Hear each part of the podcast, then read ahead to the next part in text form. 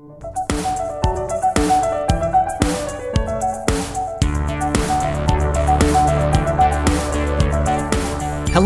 and welcome to On Tap, a theater and performance studies podcast. I'm Pannill Camp of Washington University in St. Louis. I am joined by my co hosts, Sarah Bay-Cheng of York University. Sarah, it's nice to see you. Lovely to see you, Pannill. You know, by way of an icebreaker, I was going to ask you and Harvey about your pandemic treats. And I want to clarify what I mean by pandemic treats. I feel like a pandemic treat is one of two different types of things. It is either a a sort of joyful thing that you can now do in the odd conditions of pandemic that you couldn't do before, or it could be a particular self care habit or thing you create, like a cocktail a ritual, something that is helping you cope. I mean, the pandemic is terrible and it is a persistent state of loss. For some people, it is the loss of life, of health, of work, income. Um, I think most of us are dealing with some sort of separation from family members, inability to socialize. There's so much not uh, so much loss. But over the past six months, I have also heard from time to time people mention things that bring them joy in the pandemic, right? These are of many different types. You know, the disappearance of a lot of meetings. Um, that's one thing that has been a pandemic treat for some people. Um, so I don't know, Sarah, do you have a pandemic treat that's been helping you get get through? I, I, gosh, I don't, I don't know. After that intro Pannill, it's a little bit like, uh, you know, the the other than that, Mrs. Lincoln, how was the play? I, um, uh, you know, I think uh, an upside for me has been. Uh, I won't even call it an upside, but but a, a, a, a, not insignificant joy among all of this has been the uh, the fact that my younger son is relocated to Toronto, and so I get to see him uh, more often. But I am separated from uh, the rest of my family by what is right now a closed international border. Um, and so that's you know that's really challenging. But I think you know I mean I've been really um, humbled, but also really inspired by uh, what I see so many people doing in so many communities um, and on behalf of each other. And some of that's related to performance and art making, and that's been really encouraging and uplifting. Some of it is related to education and just how students and teachers are keeping each other going and and planning uh, as best they can and and in in and amid uh, you know really difficult and even tumultuous circumstances. And I've been really um, awed and inspired by young activists who have been at the forefront of some really important conversations regarding uh, anti-black racism, BIPOC issues, uh, change, and also I, I was just having a conversation with a uh, a fourth year drama student, theater student here at York, um, who, in accounting of everything, also you know was really. Um, very passionate about making sure that we don't leave behind uh, some issues, right, and that we don't let attention to to new things um, blind us or obscure the other projects that that have been really important uh, gender equality trans rights um, and you know and and attention to the invisibility of in, of indigenous peoples and and you know the focus on indigeneity and so I think that this is a difficult time to be sure, but there's a lot of positive, um, and even uh, hopeful moments in this. And I, I, I look especially to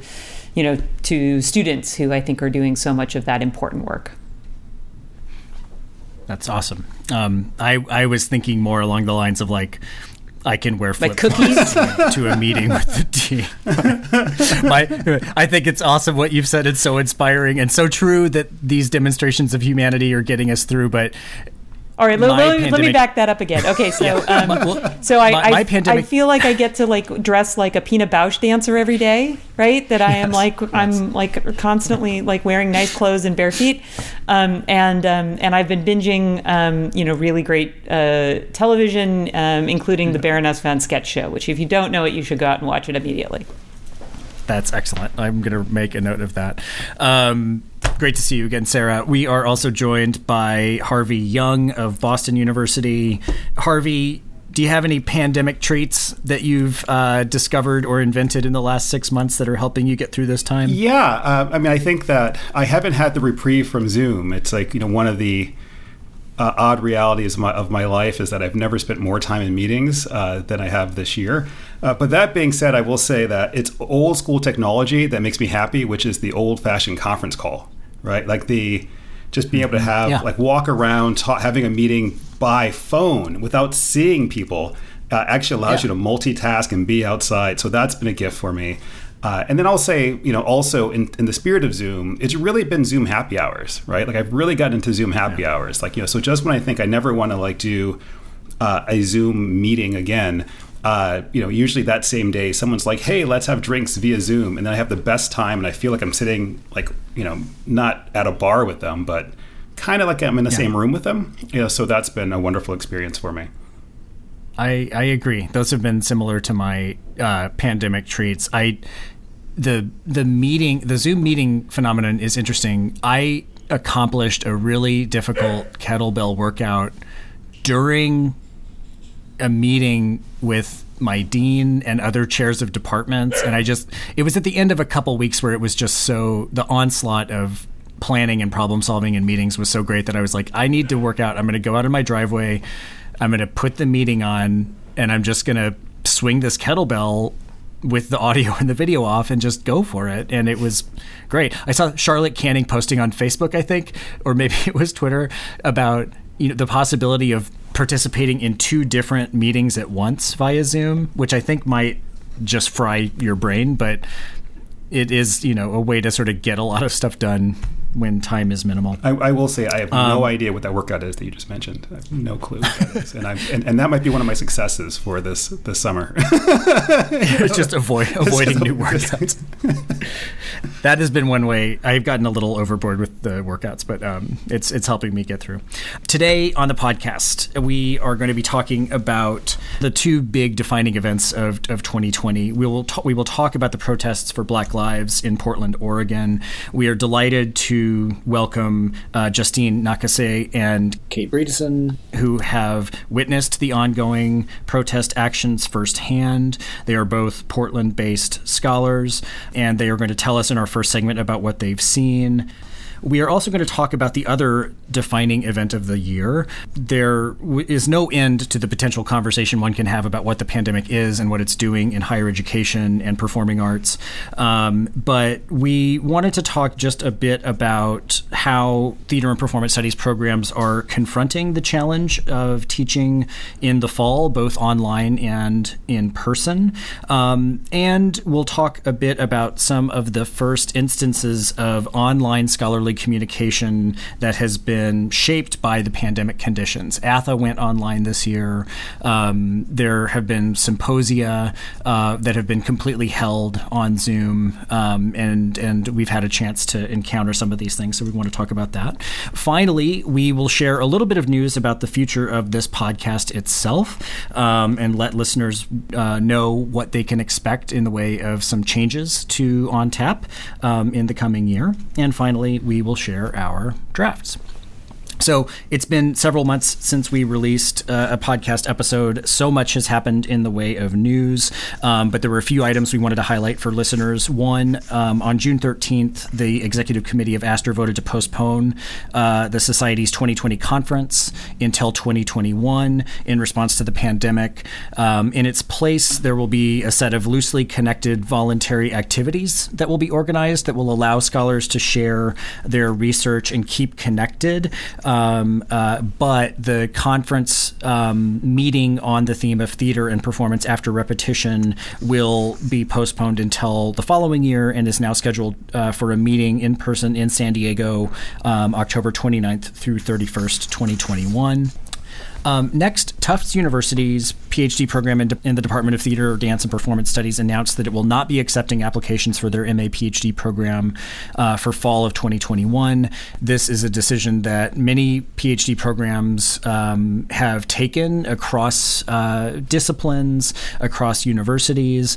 Um, uh, I, I, went and there's an, an announcement about this on Tufts uh, theater, dance, and performance studies PhD website. I've looked at a few other PhD programs in the field, and I'm not aware of other PhD programs making a similar decision, but it wouldn't surprise me if more did. Um, that's one of the things, one of the major events in the field that has been that has been happening and has been happening across academia as as programs respond to the way that the pandemic has stopped research, right? Research that involves travel, research that involves um, live performance events cannot happen.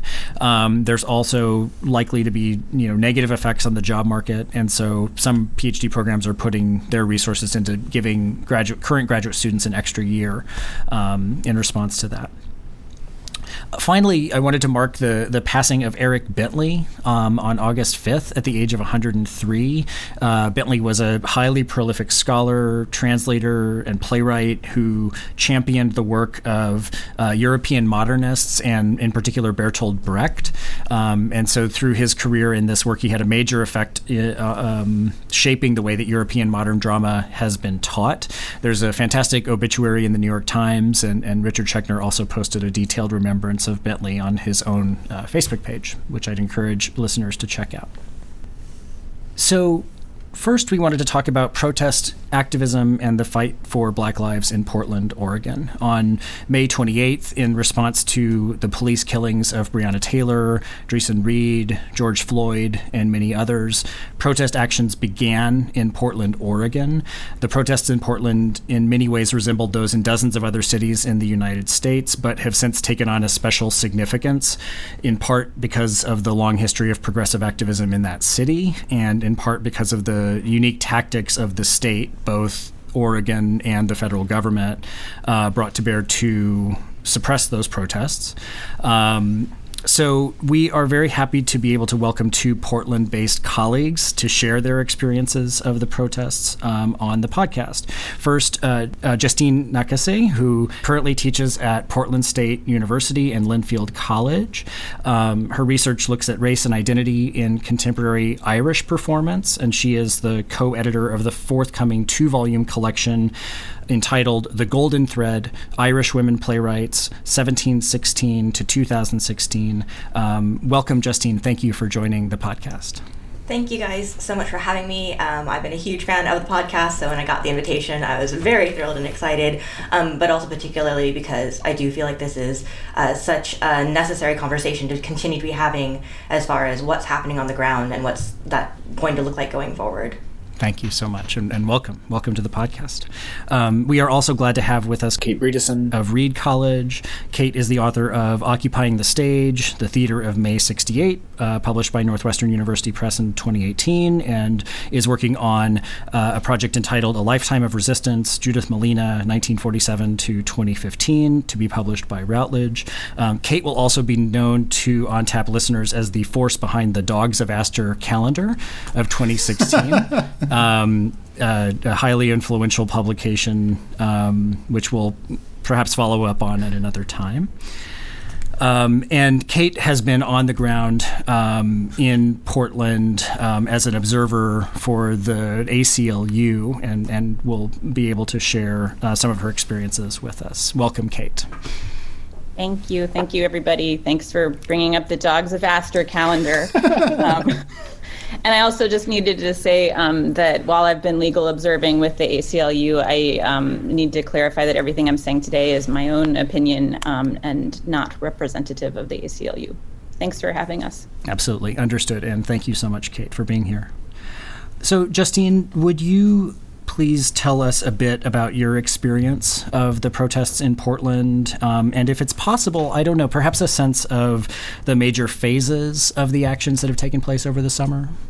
Yeah, absolutely. Um, and it was such a fascinating process actually to start trying to think about what were the major phases and how are we defining those. Um, and in trying to consolidate for a kind of a quick, uh, you know, soundbite version of the history to just recognize, I suppose, um, how multifaceted um, everything has been here, how quickly things have been changing, um, and how much more there is. So if people are interested, you know, uh, to do again, like I suppose your more deep dive research, but I suppose we're going to do large brushstrokes. I would say there's been three major phases. Um, the first I would define as the kind of uh, initial global BLM response, right? So in reaction to uh, the George Floyd murder. Um, those kind of large scale protests that we saw happening all across um, the, the, nation, all across the globe, uh, was certainly part and parcel of what was happening in Portland. So, as you mentioned, Pannill on May 28th, we had the very first Portland protest, and for most of um,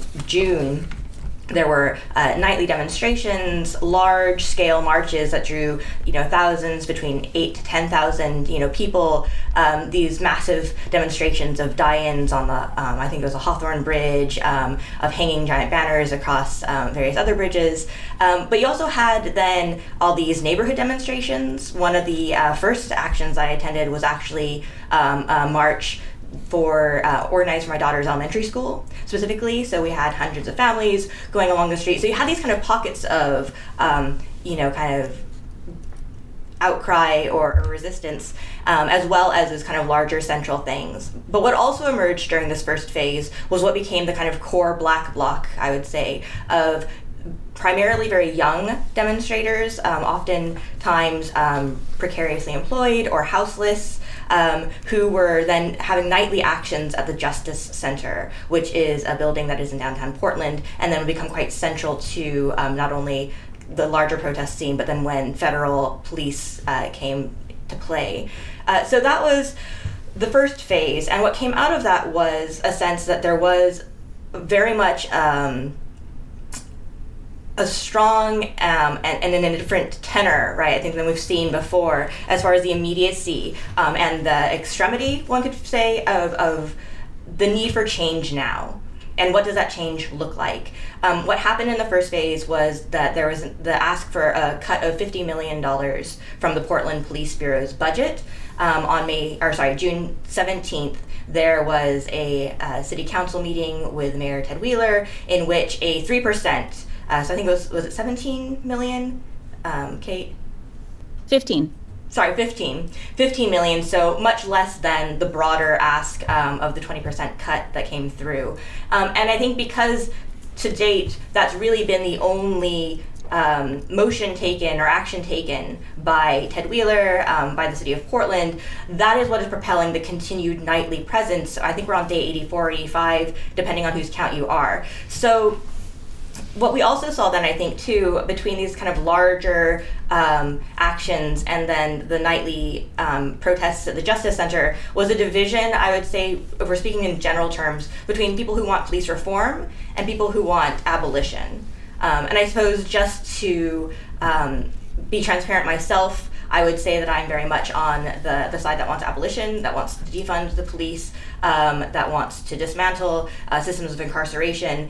And I think I can say that a lot of that has come from my engagement with what's been happening on the ground here in Portland by uh, and by the education and the conversations that are coming out of that.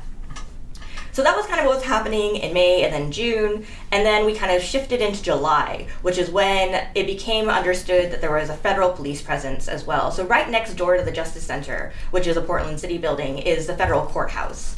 And so there had at some point been federal officers sent in to protect that property.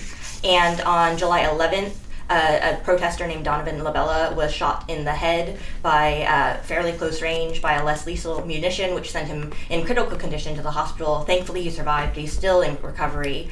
Um, and then three days later is when the footage of federal officers um, unloading out of an unmarked van um, and you know kind of just grabbing somebody off of the sidewalk with no direct cause um, and then disappearing them was recorded and then disseminated and then that kind of exploded into this other like concern about what is happening with um, with that due process and and you know the legality of all of that. So that became like a kind of I'd say a really intense two weeks in July of a renewed interest in what was happening and had been ongoing in Portland, um, but with this different tenor of, of what is you know this federal occupation and overreach and you know um, and these very fascist tactics of um, agents that we did not know what who they were affiliated with right uh, who they were answerable to in any kind of a way so we had um, again this is right next door to the justice center so you had these two kind of city square blocks of protests between the federal courthouse and the Justice Center. And again, we had a huge swell in numbers then, um, back up to the thousands. And this is also where we start seeing kind of interesting performance tactics like um, the Wall of Moms, right? So the, the primarily white middle class women dressed in yellow and carrying sunflowers and acting as a human shield. Um, we saw, you know, various blocks appearing in solidarity. So there was like chef block and you know uh, nurse or healthcare worker block, Asian block or AZN block. Um, and um, and with various colors or showing up in uniforms and acts of solidarity, right? Um, and and as part and parcel, and some really interesting kind of um, unionization, not unionization, but like I suppose the, the way in which capitalism, right, and um, the kind of prison industrial complex are overlapping there. Um, but then, and we also saw an increase in the use of Hong Kong tactics, as they're referred to now, as far as the ways in which that black bloc, that core group of protesters, were getting more organized and systemic about their use of shields, um, their use of, you know, um, diffusing tear gas through leaf blowers, um, and that arose, you know, then the dad pod arose. So there's like, you know, dads of all kinds um, and definitions showing up with their leaf blowers um, and their dad jokes. So it was this really interesting amalgamation of people that then happened, um, but then died down by the end of July because uh, Governor Kate Brown had agreed to a phase out of the federal um, police here in Portland, though that, of course, is um, an interesting phrase considering that the phase out really means that there is um, there was like I think 140 uh, officers, federal officers on the ground, and now there's 120. So they're not gone. And in fact, in the past couple of days, we've seen them coming again because we moved into phase three. And phase three um, is this idea of the, again, borrowing from Hong Kong, this idea of be water, of direct action. So moving away from the federal courthouse because it was never about that anyway. And instead moving back and across various neighborhoods to um, the police unions offices, the Multnomah County Sheriff's offices, and then the past two nights to the ICE detention facility that is here in Portland. Um, and in doing so, I think, you know, kind of attempting to draw out um, the violence that protesters are experience, experiencing into the various neighborhoods and making that more visible to people that might not be migrating down, um, you know, kind of of their own choice to witness what is happening in those two blocks downtown. So that's sorry, the very sweeping overview and trying to shove a lot of things that are happening in there. Um, but I suppose that's the the story arc of the evolution of what is very much I think you know we can think of as a durational performance, an iterative performance. It's gone every night, you know, for the past 84 nights.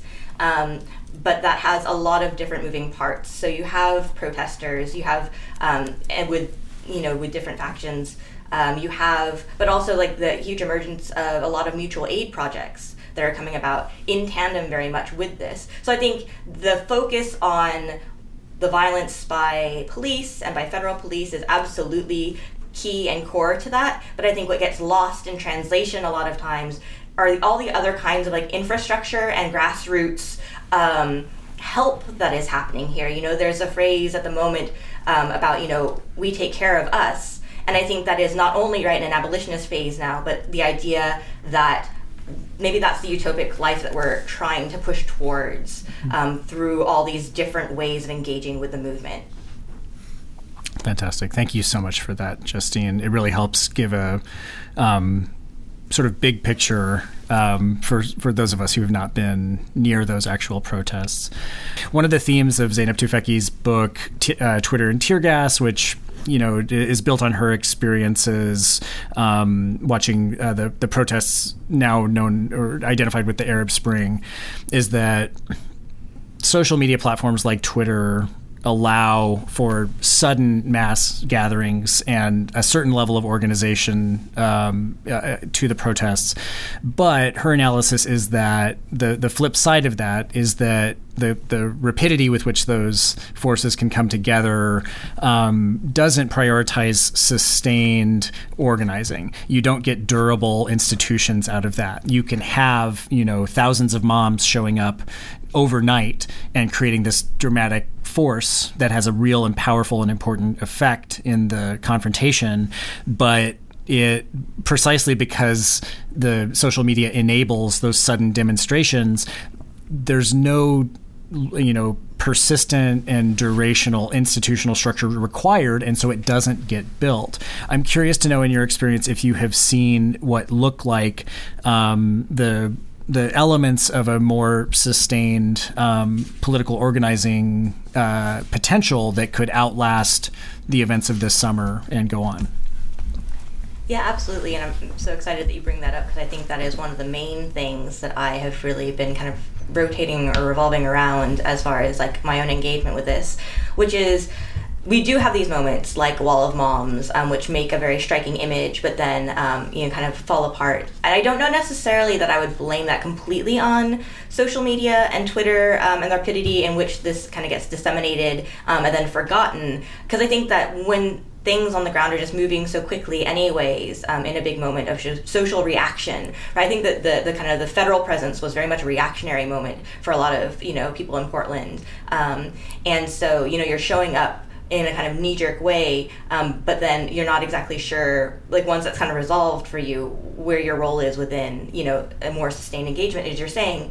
But i think what it also like that's erasing the fact that there's already on the ground a long history of sustained engagement here in Portland, right, that is very much behind a lot of what is happening here. So you have people like Teressa Red- Raiford um, and Don't Shoot PDX, which have been doing this work for years and years here, um, and that are often, uh, you know, failing to somehow be mentioned in, in kind of the coverage um, of, of, what's going on. Um, so that kind of background work, that work that's always going on, is there. You're seeing as well, I think, because of the ability to organize online um, a new group of like organizations that I hope would be sustainable um, and are, are, encouraging. So you have Fridays for Freedom now and the PDX Black Youth Movement, who are both youth groups um, of uh, you know Black and Indigenous um, um and allies in I'm sorry in Portland, um, who are organizing weekly events so I think that you know that there is, and are obviously utilizing things like Twitter and like Instagram uh, to disseminate information um, and to bring awareness. But I think that like that's not the only tool that they're using either. Um, for me, the biggest interesting thing that's happening with Twitter is actually the kind of historiography aspect of it. Um, and this idea of narrative and controlling narrative and sources and vetting sources. Um, and I think maybe Kate might be able to speak to this a little bit later, but I think one of the biggest frustrations um, that anyone who is actually here on the ground or is following things closely in Portland is the way in which media um, print media, um, television, even on a local level, have decided on a certain narrative that does not seem to uh, align with what is actually literally happening in front of us. So I think people with that embodied experience of being in attendance um, or you know are attempting as much as they can to kind of follow those uh, independent journalists um, and, and, reporters on the ground about what is happening, um, there's very much a sense that there is a creation of a story that is not necessarily historically accurate. And I think what has been really revel- like a revelation for me is this idea of Twitter as archive um, and Twitter as an, an, opportunity to have a more rhizomatic, I suppose, rather than a hierarchical sense of how do we understand information, how do we understand truth. Mm-hmm. Um, that you know, somebody who's going into teaching theater histories um, in the fall, right, has been really resonant for me as a scholar as well as somebody who is uh, trying to, I suppose, witness what is happening here on the ground and um, and I educate or spread, um, amplify that for other people. Well, I'd, I'd, just like to pick up on the last point around history, and, and I have a, a question for Kate. Um, so, you know, in thinking about all of this, you know, I had occasion to go back to one of my favorite books, um, uh, which is um, "Occupying the Stage," and it's and it's really compelling to kind of think about these events unfolding in you know progressive or being experienced in progressive time through the lens of how Kate looks back at um, similar, if not you know comparable events um, in 1968. And I was you know thinking about the ways in which you pull out Kate certain ideas, moments, theaters, communities as really um, metonymic of the of the larger kind of experience. And I'm wondering if, as you're watching and listening and observing what's happening in Portland, you know, as a theater historian who has looked at similar th- events from a retrospective lens, you know, are there things that you see as particularly resonant, or are there moments that seem to become emblematic um, in ways that are not legible uh, or not getting picked up in the in you know in the in the white in the in the in the broader press right? Which which we know is following a certain kind of formula and uh, you know and discursive model as Justine points out. But I'm just sort of curious like like uh, you know you're in this kind of interesting moment of someone who's looked back at these things and is also experiencing and then looking forward and maybe even projecting forward and I'm I'm just curious what rises out of that for you or what are the moments are there moments that you know that that speak uh, in sort of emblematically in the way that you events that you talk about in the book do. Um, thank you for that question, Sarah, and Sarah and Pannill holding up my book. That was a really lovely moment. Um, I, you know, I think one of the things that I've been thinking about the most in the past 85, six days is um, is about the way the city's laid out um, and the, the the different places, the hot spots in the city where things have been happening. Um, and uh, and I spend a, a, lot of time in the 68 book talking about like the placement of the Odéon, the history of the Odéon. Same with uh, Avignon and Nancy and sort of the geographies of the cities and trying to think about them through um, like how Marvin Carlson does in places of performance. So I've been thinking about that in Portland it's a lot harder city to get around than Paris. Paris is like pretty small and and same so same with Avignon, which I also write about. These are small t- cities that are easy to get around, and because of the pandemic, we've had a real transportation problem in terms of the protests. A lot of I, one of the things I really appreciate, Justine, and your fabulous um, recap of what's been happening is is the and one of the things I've been so um, eager to correct, uh, and I have been trying to do so on social media, is this myth that whatever's been happening in Portland is just downtown. And I think one of the things that's the most important to me now and in the future when we look back at this moment is the incredible grassroots black organizing that has been happening long before this. Um, and and the the work that uh, um, particularly black youth and black women and femmes have been doing this summer to, to continue that work all over Portland, particularly in North Portland in the old Albina neighborhood, which is one of the historically black neighborhoods in Portland. But that's really far from downtown. So there's been a couple marches that have originated in the Albina neighborhood to go downtown. It's only like five miles, but at 11 p.m. and and just the infrastructure of the city, the way the the streets are, the urban planning, and the way the streets are organized, it's not an easy town to get around. And and uh, if it wasn't the pandemic, it would be easier to hop a Lyft or hop a bus or get a ride from somebody. We've even dealt with that in the ACLU, where we end up somewhere and like, do you get in a car with somebody to go back across town? So I've been interested in the way um, the Portland protests have, on a personal level, rewritten my experience of the city. Almost every day now, when I'm out, I'm like, oh, this was the bridge where I saw 10,000 people lie down. Oh, this was, the, you know, I'm driving to go uh, run an errand, and I'm like, oh, here's where I got bull rushed you know and it so i'm interested in that feeling in my body i'm interested in that feeling in the bodies of the people in the city and how this is forever changing our experience and our experience of these hotspots, the Justice Center and the federal courthouse being one area. The ICE um, uh, processing center, which ha- we have left largely untouched. And now, as Justine said, just in the past two nights, that's become a new hotspot. So we're moving around too, right? Um, the different police precincts. Uh, so I'm interested in.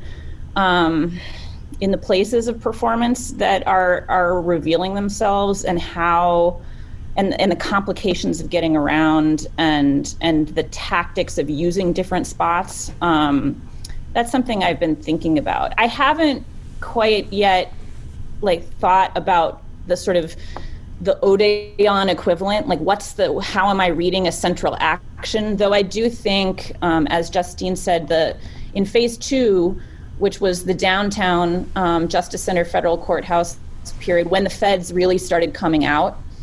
That was when um, the Wall of Moms first popped up, the Wall of Vets, the Butch Daddies with the leaf blowers, the you know, the chef block, the artists, the unemployed block, right? And that I think that's going to be probably what we were one of the things we remember. It was so astonishing to move from two to three hundred people a night down there to ten thousand in mm-hmm. costumes, in yellow shirts and chef uh, coats and medical workers in scrubs. The visual of that it moved me to te- I was like in a respirator and goggles and swim goggles and helmet and I'm like sobbing because it was so profoundly moving to see that many people in what one of the black organizers said is the whitest city in America to get 10,000 people on a Tuesday to come out and say black lives matter this is not okay. What is happening was it was astonishing. Yeah so so i'm wondering how does this sort of covid pandemic moment that you referenced uh, sort of index social activism differently? Um, you know so just to give you a couple examples of this or a couple asides. You know one you mentioned kate the idea that you're there you're wearing you know, you know the masks and all these things. Certainly, I think as a protective measure for like tear gas or, or, or presumably of, of, of, of, what could come at you uh, from uh, the authorities, right? Uh, but there's also the reality of of how one sort of keeps oneself, you know, safe, you know, while somewhat proximate to others within the course of a pandemic. Uh, and then also the second thing is you think about sort of these public gatherings, and there seems to me sort of uh, two forms of them. One is social activist, anti-racist work, people on the streets trying to make change, you know, calling attention to police brutality, violence, and then the other one is um, you know, sort of bodies on beaches, you know, uh, often in uh, you know, red states, right? You know, sort of, you know, being in, in a different form of proximity, a, a, different level of protesting this sort of pandemic moment. And I'm wondering, sort of, how does that get indexed? How does this moment of COVID um, sort of read differently in the context of Portland? Um, my experience and of it is that I feel safer downtown with 10,000 people in a pandemic than I do at the grocery store. Um, and I think a lot of that is I think uh, what Justine brought up about mutual aid. I, this is another thing that I hope when we look back on this moment, and I hope as we talk about it now, particularly trying to get the word out outside of the city or even within the city for people who aren't there, the atmosphere of community care here is aston- it's incredible. It's uh, you know there's groups like Snack Block, which is a uh, BIPOC trans led group that is uh, you know playing on the block uh, uh, uh, moniker to to organize. They they give out food, drink, um, uh, eye wipes. Uh, they're now accumulating um, protest gear, and and there's the medics. There's all kinds of different Rose Hip, Portland Action medics.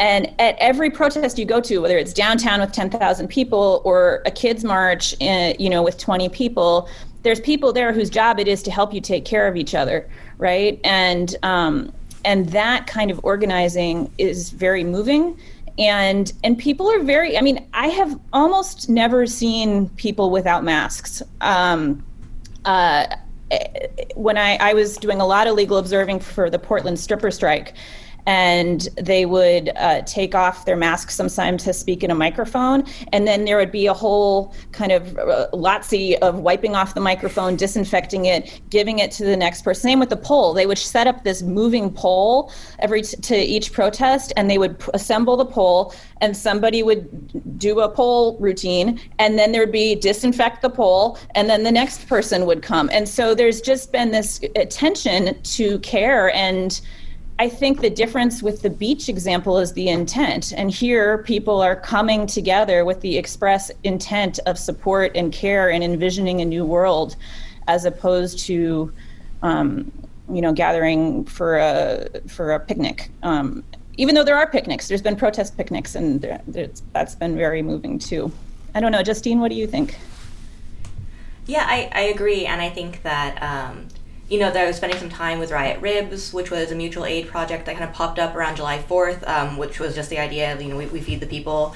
Um, and um, that was really fascinating to see because it was during the daytime, right across the street from the federal courthouse and the Justice Center and those parks, completely different vibe. Um, you know, the city still going about as usual, but just the outpouring of you know like free PPE, you know, um, for anybody who's around there. A lot of provisions for the houseless that are in that area um, or communities are being impacted. So I think, um, as you were saying, Kate, that community of care and that kind of the concern for others, right, is palpable. So that even when we're in these crowds, and as safely as possible, like we understand that we're outside, which has you know great that you know, it helps uh, keep down the spread. Everyone's masked. And I think actually what's quite interesting is the idea that you can kind of spot who's maybe not actually there to protest, but is there to disrupt or to observe or to challenge in some way, is a lack of a mask like you can automatically if somebody's not wearing a mask there then they are automatically a concern because you recognize that there's a certain buy-in um, within the community um, that's been you know um, that's been coming out. Um, so yeah I, I, would agree that it's it doesn't feel it's actually a really lovely space of community in these times where we can't assemble in the same ways that we would like to um, but that where we feel the political expediency of protesting um, outweighs, I suppose, the risks of assembly. Right. Yeah, I mean, it, it sorry, it, it, it, does seem to me that you know that it, just to sort of repeat some things that, that that I found important, you know, in this conversation. You know, that in the case of Portland, you know, those nearly ninety uh, demonstrations and gatherings um, are sort of daily attestations and assertions of the importance of, of investing oneself and one's efforts in support of others. Uh, whereas, you know, those beach gatherings and those other sort of, uh, of social events are really the complete opposite, right? It's people who are taking uh, in a collective way to assert uh, their own desire to invest in self. There's so much to talk about here. I feel like we've barely scratched the surface, and we could go on for another hour. But um, we're going to have to to move on to our to our next topic. But um, Justine Nakase, Kate Bredeson, thank you so much for spending this time with us and sharing with our listeners your experiences and your insights from your time in Portland. Thank you thank so you. much. This summer was also, of course, the the time when um, those of us who are teaching, those of us who are conducting ongoing research, needed to adapt those activities to the COVID nineteen pandemic and the restrictions that that has imposed on travel, on in person gatherings. Um, this is yet another topic that we could do hours on, but I thought it would be nice for the co hosts to touch base about a couple of aspects of what the pandemic has done to our professional lives. Um, one, of course, uh, universities and colleges worldwide, certainly in the United States, are navigating the the problem solving, the the difficult decisions that come with resuming uh, education, um, undergraduate studies, graduate education, in person, remote. Um, there are many many different approaches and an on you know a, a, constant stream of news about how things are going at different universities, and I'm curious to know how that's going for Sarah and Harvey as well as at WashU and other places that you've heard about. Um, I'm also interested in hearing about the experiences that that we may have had with um, not the university teaching part of it, but the scholarly communication part of it.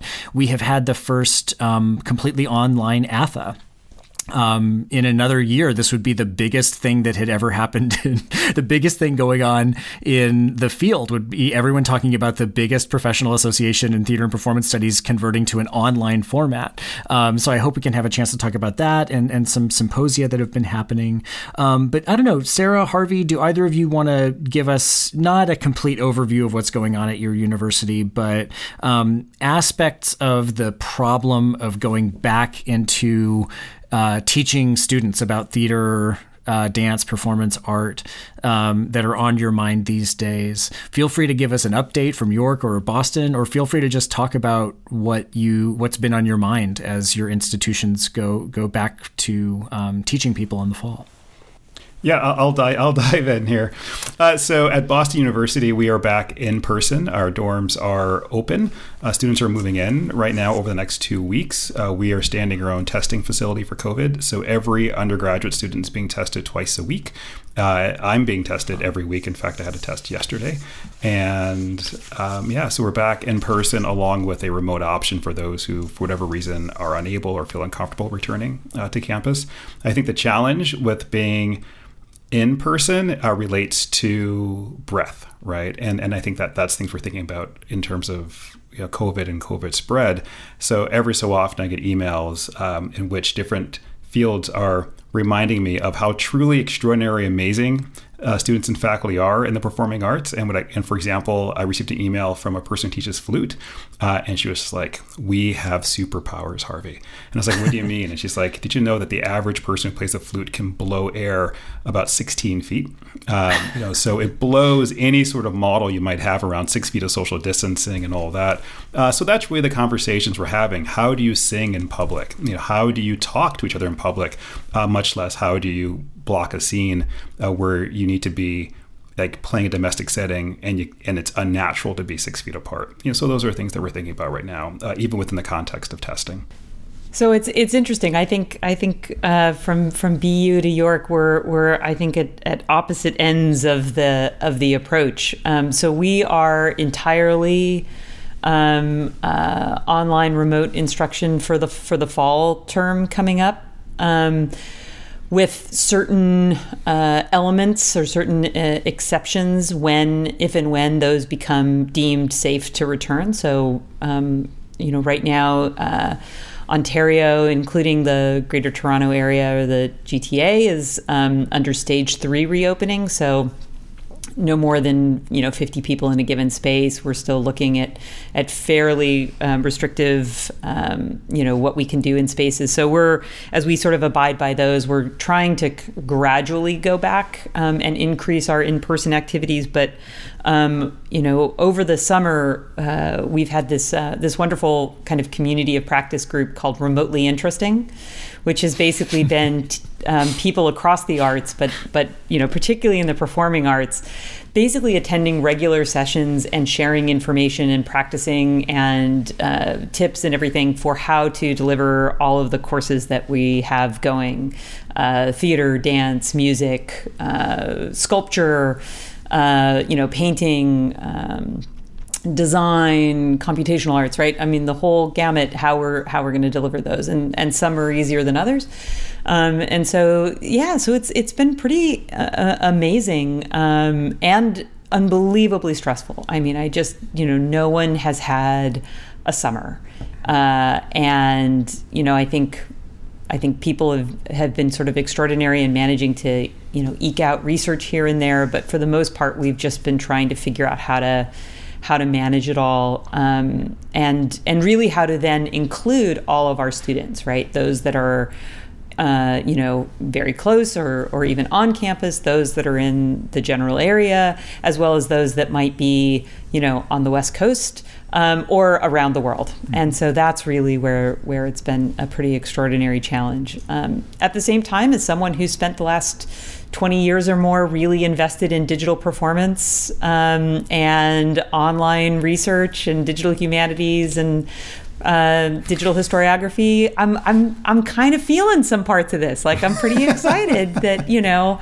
like now everybody's acting for the camera.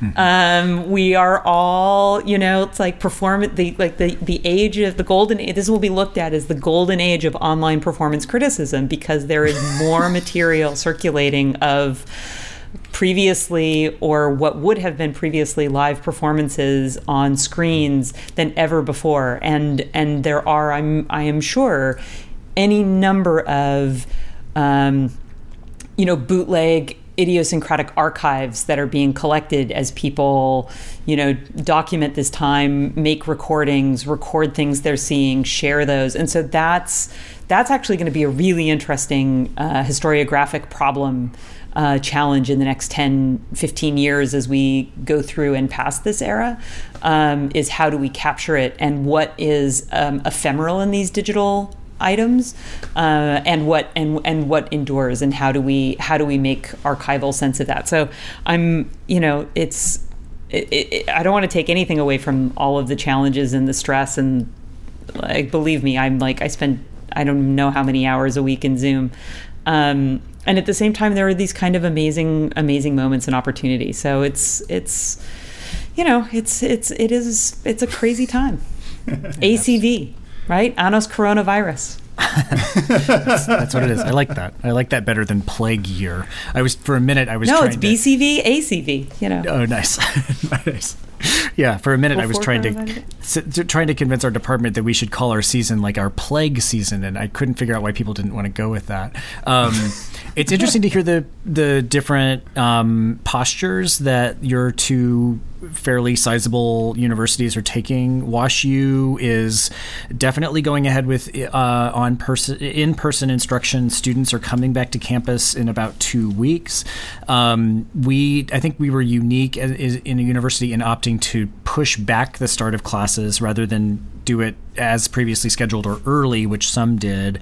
Um, this is giving WashU some time to see what's going on at other universities. And so when you have massive outbreaks like it happened at UNC or, or other schools that are switching suddenly to in person or to online, I think part of the idea is that we'll be able to get some information and adjust. Um, but uh, you know, we have we're doing both things. Um, we're allowing all of our classes to be able to be completed entirely online for for the students who, for example, are going to be enrolled and participating from China, of, of, which we have many. And you know, yesterday we were given departments were given the lists of the rosters of our classes with where everybody will be and will people be in Hawaii? Will people be in China? Will people be in another time zone in the continental U.S.?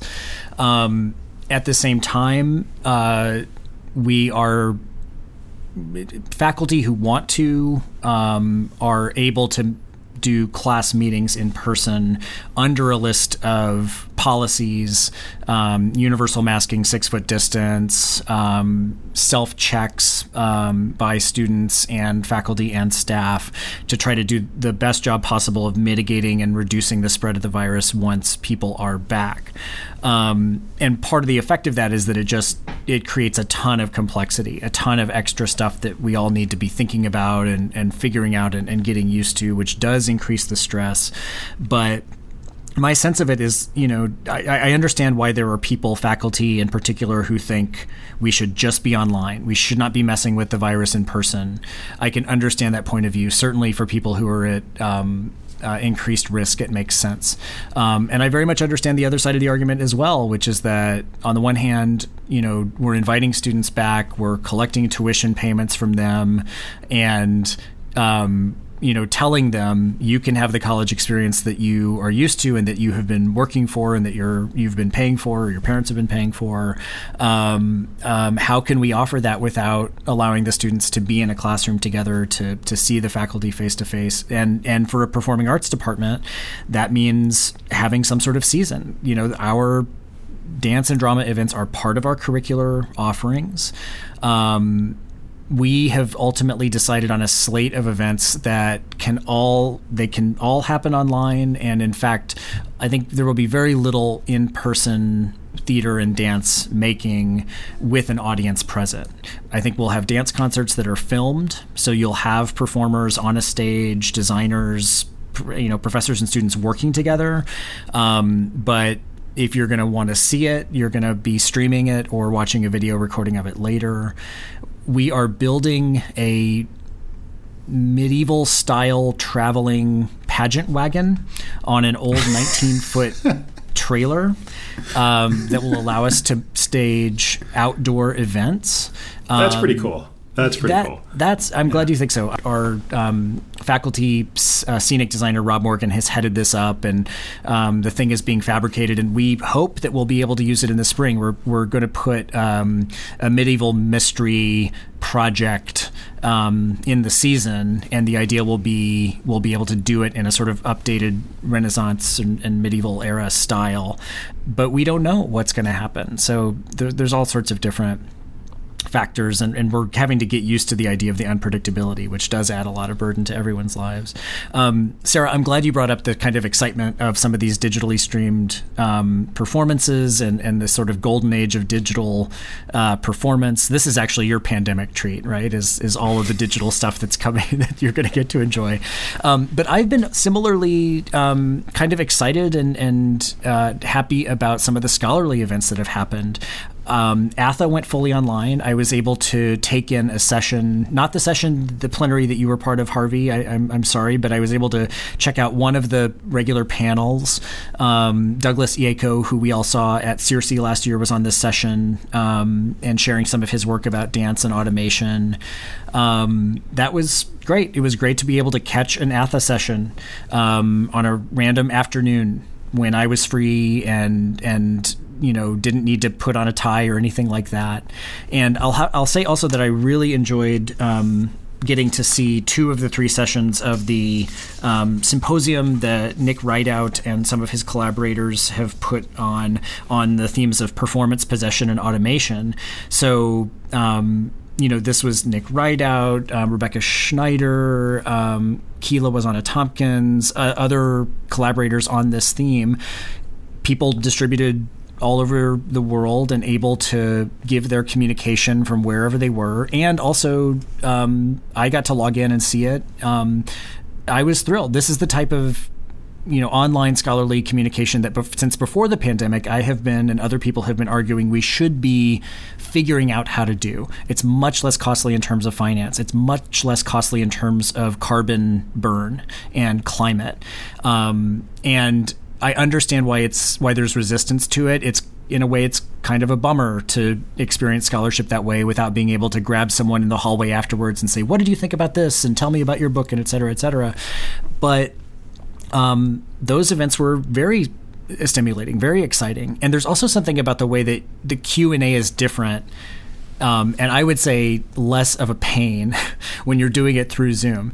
People can put their questions and comments in the chat, right? Um, they can be moderated by someone. So you don't have the problem of someone raising their hand and then asking a question, which is really a five minute lecture about their own pet topic that holds everyone hostage. Um, the the moderators and the and the participants can actually you know pick the things that they want to respond to. You can run a sort of progressive stack in that way. You can make you know make it so that you have a good and equal representation of people's comments and perspectives from different points of view. So I don't want to go on and on about it, but I just wanted to say that those events were great. I thought they were fantastic, and I, I have a question for you two, um, which is: Do you imagine that? You know, however many years it is, uh, two, three years, when the the pandemic is not so much of a factor in our lives and there are more options, do you imagine that some of this conferencing capability, some of these online scholarly events will persist just because of their own virtues and not because they're necessary with the virus spreading? Do you think we're going to see a partial or, or large transition to new modes of scholarly communication? Yeah, I, I think so. Um, I mean, it, yes and no. Yes and no. I mean, there's this. There's, it, if you think about some conferences and what they do, a lot of them are for the interpersonal networking, right? So you go to the conference not just for uh, the opportunity to present your work, but to you know be introduced to and get to know this person or that person. So I remember when I first started going, you know, on the conference circuit to ASTR, American Society for Theater Research, Performance Studies International, uh, Association for Theater Higher Education, ATHE. Uh, you know, like I, I, think presenting my work was important in some ways because it's like I wanted to get it out there. There's also the, the CV aspect of it, but the thing that was most important for me, you know, was to be in a room and see uh, live, you know, like the to see Marvin Carlson presenting or uh, to uh, have that first conversation with Joe Roach in a hallway. Um, and, and, and that became meaningful to me. And, and I think over time, I developed a fair number of, of friendships, right? You know, through the hallway, through the bars, uh, through uh, the things that exist outside of the formal conference presentation. So, to put in perspective, I think this year I'm working on, I think, five uh, external evaluations for people. And uh, most of the people I've met or I've seen or encountered uh, in like a live capacity uh, through conferences. You know, so I think that that is something that, that that's lost. But that being said, you know, I, I had a couple of great experiences. Uh, one at ATHE, most recently online, uh, was where I served as a mentor for a graduate student subcommittee on you know creating new syllabi. Uh, and and that is a session that in itself as a live session is kind of deadly. you know, like if you're an audience member for that, I don't know why you're even in the room for it. Uh, but you know, thanks to sharing the screen, uh, thanks to the intimacy of Zoom, it actually allowed for a conversation around pedagogy and teaching practice that was uh, quite inspiring. So, so I was, I was thrilled for that. Um, and then I didn't attend any of the new book sessions, but my wife uh, is a huge fan of book launches via Zoom uh, because it's like oftentimes there is the book launch on campus and you have people struggling to get there when they're available, but you can actually get together a lot of people all over the world uh, to participate in a book launch. So I think that that might be the future uh, post pandemic. Yeah, you know, just before we started recording, um, I was attending Kareem Khubchandani's um, um, uh, book launch, um, which began with a wonderful video performance and included um, commentary from from folks that I just don't get to hear from enough. And it was it, it was really, you know, in classic Kareem style, like. Um, very stylish, very fashionable, and totally uh, smart and engaging. So really, really enjoyable. Um, I really hope we don't go back to conferences in the way that they happened before. Um, I see absolutely no reason, and I, have always kind of struggled with this, to be perfectly honest. Um, why we have conferences where a bunch of theater people, for uh, of all things, sit and read their papers aloud to one another. I can read the paper faster than I can listen to you deliver it.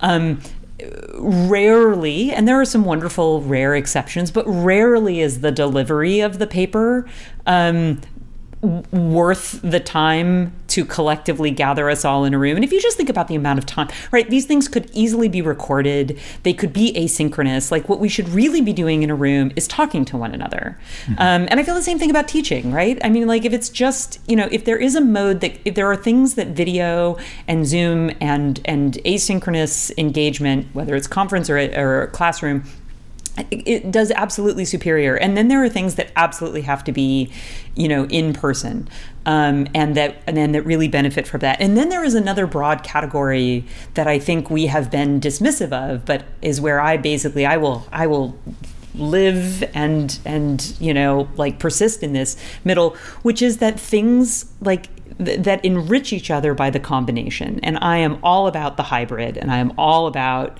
making the most of what of what new technologies and new opportunities give us, without feeling like we we need to somehow surrender. Um, you know the preciousness of of what has been passed, and if there is one one really great thing to come out of this incredibly bad, difficult time, um, it's that is that we all suddenly have to reconcile and and and confront this together. Um, and and I think that is leading to some really wonderful and imaginative and exciting thinking that is that I hope will endure um, in in the years to come, particularly in in scholarly communications, where you know half the time being live doesn't feel like it matters nearly as much in the experience as it does in the in the enthusiasm.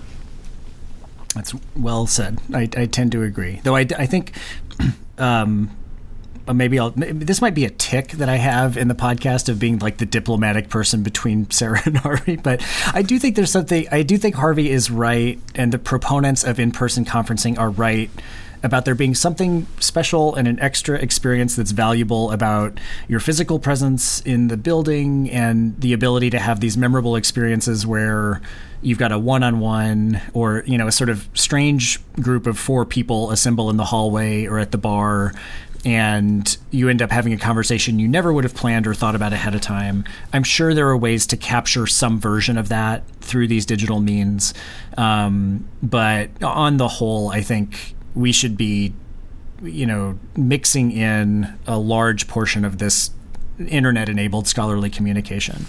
Um, but here's the here's the real challenge to to to what you've just said, Pannill, or, or to to any kind of advocacy to go back exclusively to the in person. So so there are a couple of downsides that I see coming out of this, and and one is simply that like the resource extraction required for large mass gatherings, particularly internationally, but even across a landmass the size of the United States, uh, continental U.S., um, is exorbitant, and and it's going to be very quickly um, not not. Uh, like not a good idea in terms of climate, right? And the second is that that resource is not just about um, raw materials and energy consumption and uh, you know uh, climate change producing activities um, like flying, but also um, you know what it's going to cost. Mm-hmm. And my fear is that when we cling to the preciousness of the of the chance encounter into the networking, which and as being, you know, really requiring in person, which I don't on its face contest right? I think absolutely. Like it's really hard to bump into someone accidentally in Zoom, right? Like in my days now, I have no chance encounters with anyone, right? If like if you if I did not get my Outlook invite and I have accepted it, right, and then we all link up and you've got the password, like I don't I don't bump into anyone, you know, ever. However, I do worry about um, again, tying to resource, like we will create and we will stratify the field. And we will have a small group of people who can afford and are willing to expend the resources necessary to travel and meet online with the other people who are available and resourced and willing to, to meet in, I'm sorry, meet in person. And then we will have a whole bunch of folks who, for a bunch of reasons, can't or won't travel to those kinds of in person activities. And unless we right now, really grapple with that fundamental inequality in our field, then we are just going to split it apart. And um, and it'll be really really hard to to pull it back together in ways that are that are meaningful and truly inclusive in the way that we all say um, and I and I believe deeply believe we want to be. Yeah, yeah, yeah. I mean, I, I I agree. you know, I, I, I, think what's going on here is that uh, the future is going to have to be hybrid in some manner. And there will still be a desire to get together interpersonally. Uh, I mean, there are some areas in the field, especially if you think about English departments, for example, in the MLA, where there's a job search. You know, that, that's part of the whole thing.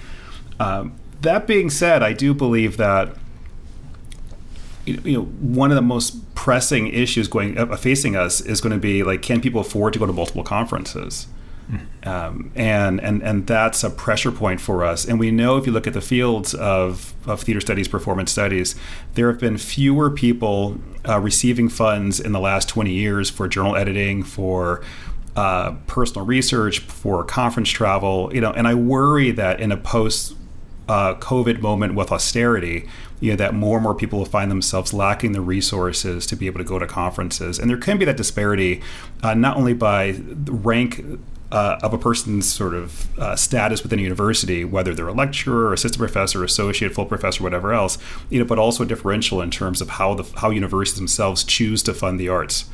Mm-hmm. Yep. Yep. Well, this will be an ongoing conversation in the field and, and many other fields are going to be having for for many years. Um, so before we conclude and get to our drafts, um, we wanted to take some time and just talk a little bit about the future of the podcast. Uh, we are changing as well. Um, this this change, I do not think, has really been brought about by um, the pandemic foremost but in a way, the conditions of working under the pandemic are making it necessary for, for me, and I imagine for Sarah and Harvey as well. Um, but for, for four years, we've been um, producing this podcast on the sort of three co-host model, um, and it's been such a pleasure. And uh, I'm really proud of what we've done, and and have been so happy to spend so much time with Sarah and Harvey. But we're going to transition this year into a model where we have. Don't worry, still the the co-hosts will be on episodes. Um, but we're going to start reaching out to uh, a broader group of, of colleagues in the field to come in and be part of the three headed model. So, whereas we have been, with some uh, uh, important exceptions, uh, the three uh, voices you hear on every episode we're going to start to mix in other people so that on a given episode you may just hear Harvey and then uh, from the original uh, triad, and then we'll have a couple of other guest co-hosts who come in. We're imagining um, there will be several people who who contribute uh, frequently to this model, um, and for the time being, for the foreseeable future, you'll always have at least one of the three of us. I think we should also make a point of occasionally getting the band back together and having the three of us on a single episode, um, but we are going to sort of phase back our involvement as individuals in the co-hosting duties um, significantly. Um, and there are good reasons for this that I'm sure Sarah and Harvey can can fill in the the um, information on. Um, for one thing, I think you know we when you look at our website and the sort of copy, the blurb that we wrote originally. Um, advertising it, part of the appeal is that um, you've got three established scholars talking about what's going on in the in the broad field of theater and performance studies. And in those four years, we have only become more established. So we are now you now have one department chair and two deans of colleges um, contributing, and we really feel like it's vital for us to have a, a greater mix of people who are not quite so established um, and can speak more directly to the experiences of assistant professors of graduate students, postdocs, independent scholars.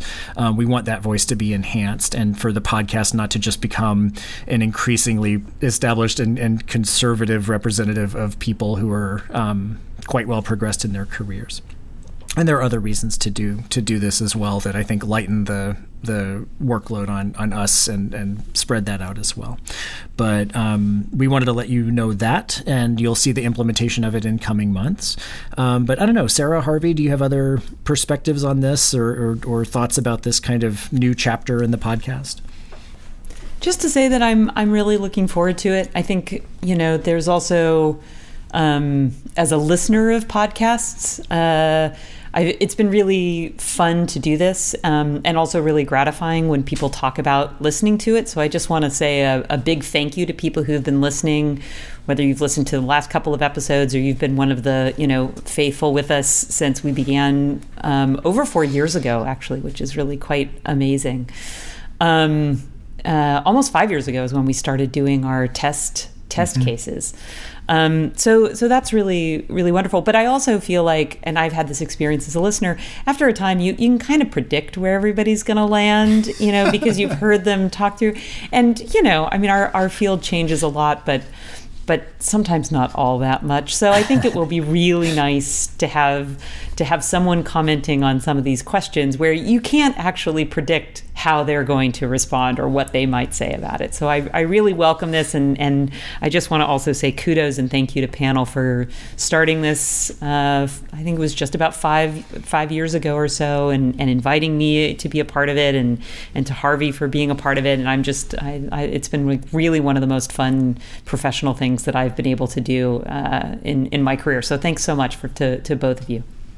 Yeah, and, and I'll just add that this has been a blast, and it's not it's not ending uh, at all. It's continuing, and I do think that it's um, it's it's giving this uh, podcast a burst of, of new energy and, as was noted, uh, new, newer perspectives and different perspectives. I've had the opportunity to step away for a couple uh, episodes, and the and the gift of that for me.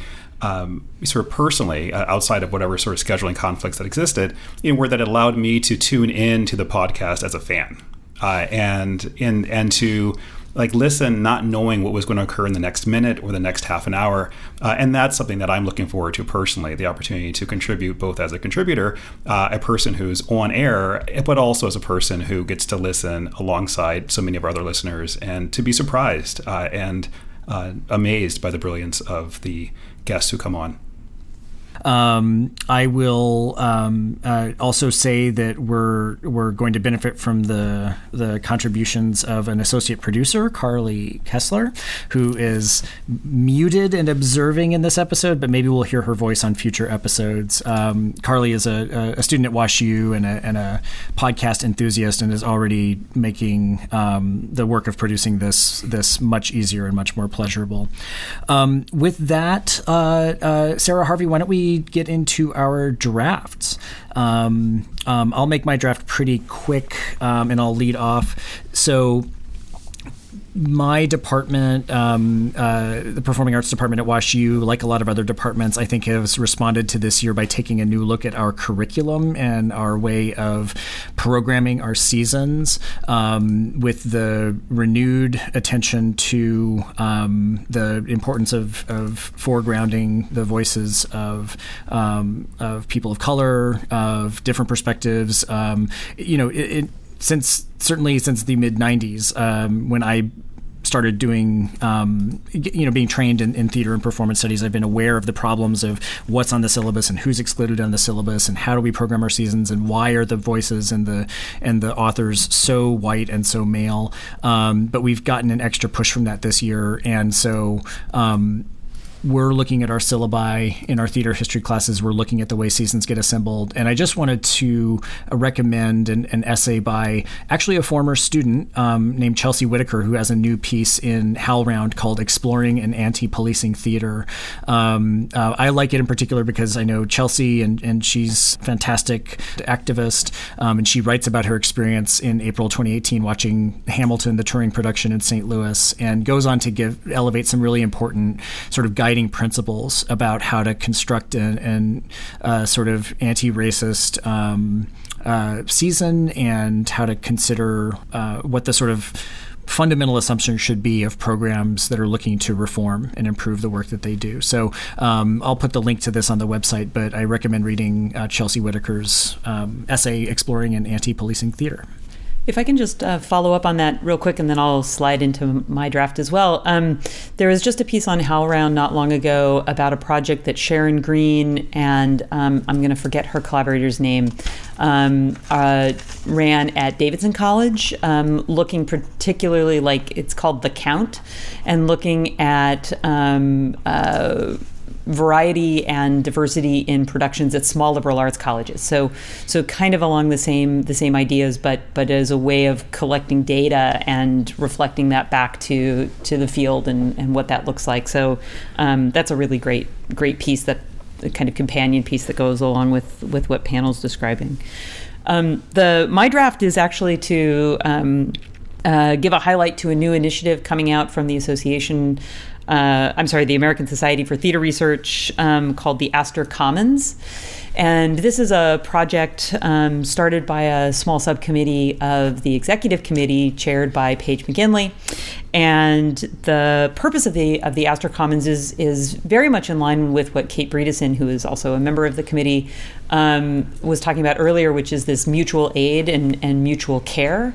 And so the idea is putting together an online community to connect people who are looking for different kinds of expertise for their classes um, uh, with people who are available to provide that, and particularly trying to make more opportunities available for guest lectures by contingent faculty, uh, faculty of color, um, you know, people who may not be kind of in certain networks. To go back to our earlier conversation, um, but who have some really important things to contribute. And so it's a little bit like a like a matchmaking service um, of putting you know need with offerings and, and wherever possible, you know, really encourage encouraging folks to direct you know resources um, to to people to to really broaden what they're doing in their classes and also serve our, our broader field and particularly our, our more vulnerable and, and precarious colleagues.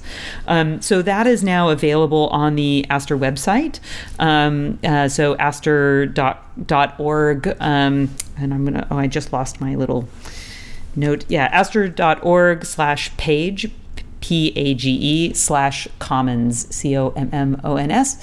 Um, and it's got quite a few people posting what they have as available and also some folks starting to post what they'd like. But it's a, it's a great resource, especially for those of you who may be teaching some or all of your um, fall courses online. Um, and also a way to, to think about, again, how to address some of the demands that, that are being made by students all over um, about having greater representation and, and you know, access to different ideas and people in their courses. So great resource and, and kudos to, to everybody at ASTR, um, including Paige, who made that happen. Great, thank you. Yeah, and and for me, my my draft is uh, actually tied into something that that's fairly new that I'm not really working on. I just sort of popped in and helped out for a day. you know, so I, I absolutely no significant role in this, other than um, I think lending my name and uh, a few interviews, uh, and, and, that's this collaboration that's existing between Yellow Brick, which is a online educational um, sort of program company that sort of records videos in the arts and other fields. Uh, and it's a partnership that they're having uh, between Yellow Brick and uh, NYU School, the sort of Tisch School of the Arts, and also Backstage, like Backstage as in like the acting, casting. Um, magazine and website. And what it is is they're working on a Yellow Brick NYU backstage combined effort uh, to offer essentially distance education, online education, in which there's a series of modules that are pre-recorded and almost buffet style. you know, as I understand it, you know, students uh, can choose which modules and which sequence of modules they want to watch because it's all pre-recorded.